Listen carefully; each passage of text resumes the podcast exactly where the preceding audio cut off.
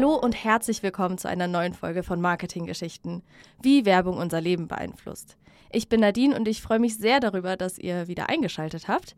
Bevor ich mit der heutigen Geschichte aber starte, möchte ich einen Gruß an Gina rausschicken. Die hat sich nämlich das Thema gewünscht. Also vielen Dank, Gina. Und falls ihr auch einen Themenvorschlag habt, dann schreibt mir den doch gern per Mail oder auch auf Instagram. Der Account und die Mailadresse ist wie immer in der Folgenbeschreibung verlinkt. Was ist los mit Ihnen? Ich bin Marineflieger und will der beste Pilot der Navy werden, Sir. Sie müssen präziser, besser und geschickter als die anderen sein. Ich heiße Maverick. Maverick? Ein ziemlich merkwürdiger Name. Jedes Mal, wenn du in der Luft bist, wirst du zum Risiko. Das ist wahr. Ich lebe gefährlich. Es ist nicht eine Fliegerei. Es ist eine Einstellung. Ich weiß, ich gehe immer den direkten Weg. Hier werdet ihr zu Kampfpiloten ausgebildet. Na, wer hat's erkannt? Das war ein kleiner Tonzusammenschnitt aus dem Trailer zum 1986 erschienenen Blockbuster Top Gun. In dem Film geht es um einen Kampfpiloten, der sich einfach nicht an die Regeln halten will, der immer aufs Ganze geht, eine schöne Frau verführt und dabei auch noch sehr gut aussieht. Zum guten Aussehen trägt bei Top Gun vor allem ein ganz kleiner Gegenstand bei, nämlich die Sonnenbrille.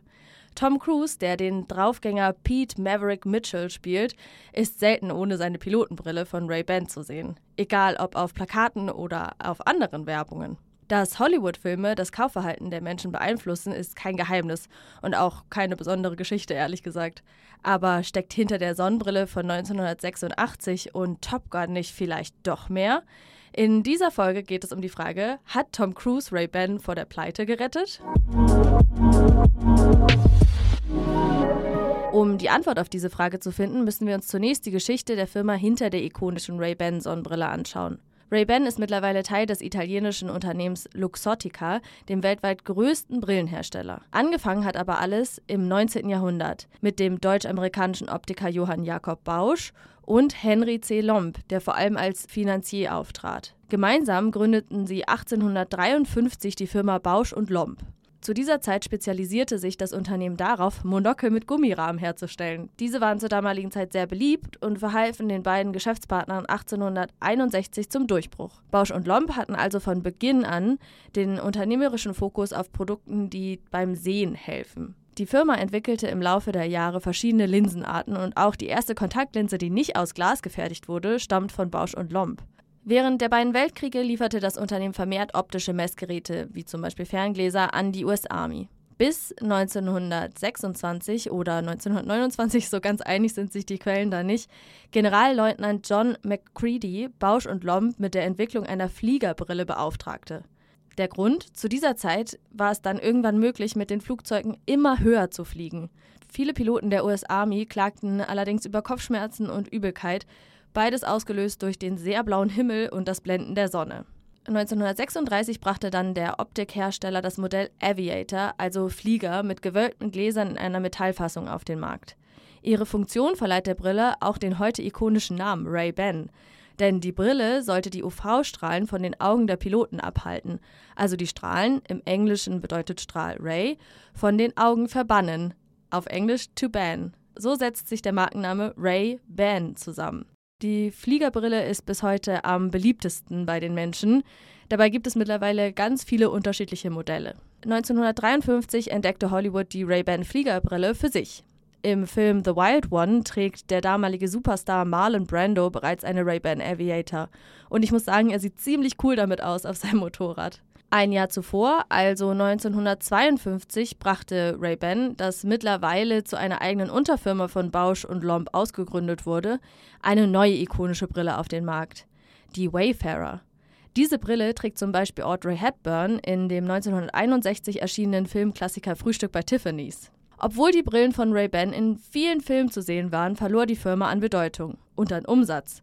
Hinzu kam, dass ab den 1970ern die großen Disco-Brillen in Mode waren. Die schlichten Designs von Ray-Ban passten dann nicht ganz zur Mode der Zeit und die Firma hatte mit signifikanten Einbußen zu kämpfen.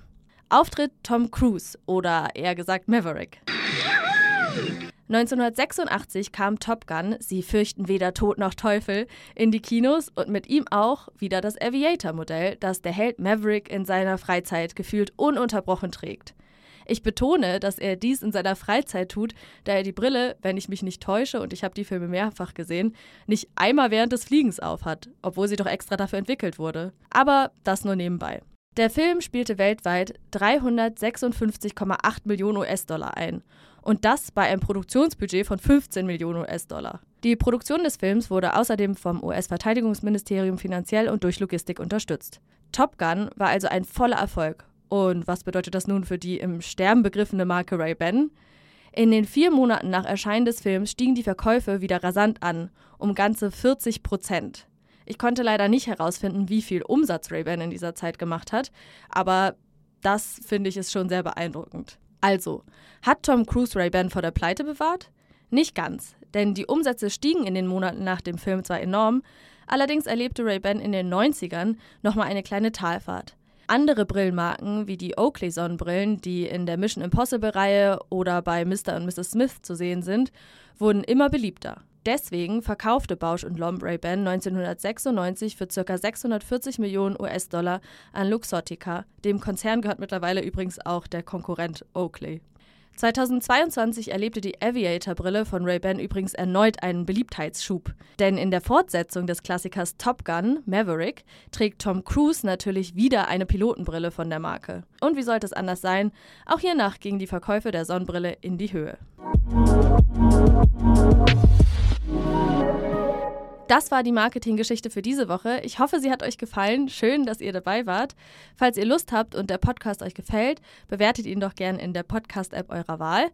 Ähm, falls ihr möchtet, folgt mir auch auf Instagram. Damit verabschiede ich mich. Ich bin Nadine und bis zum nächsten Mal bei Marketinggeschichten, wie Werbung unser Leben beeinflusst.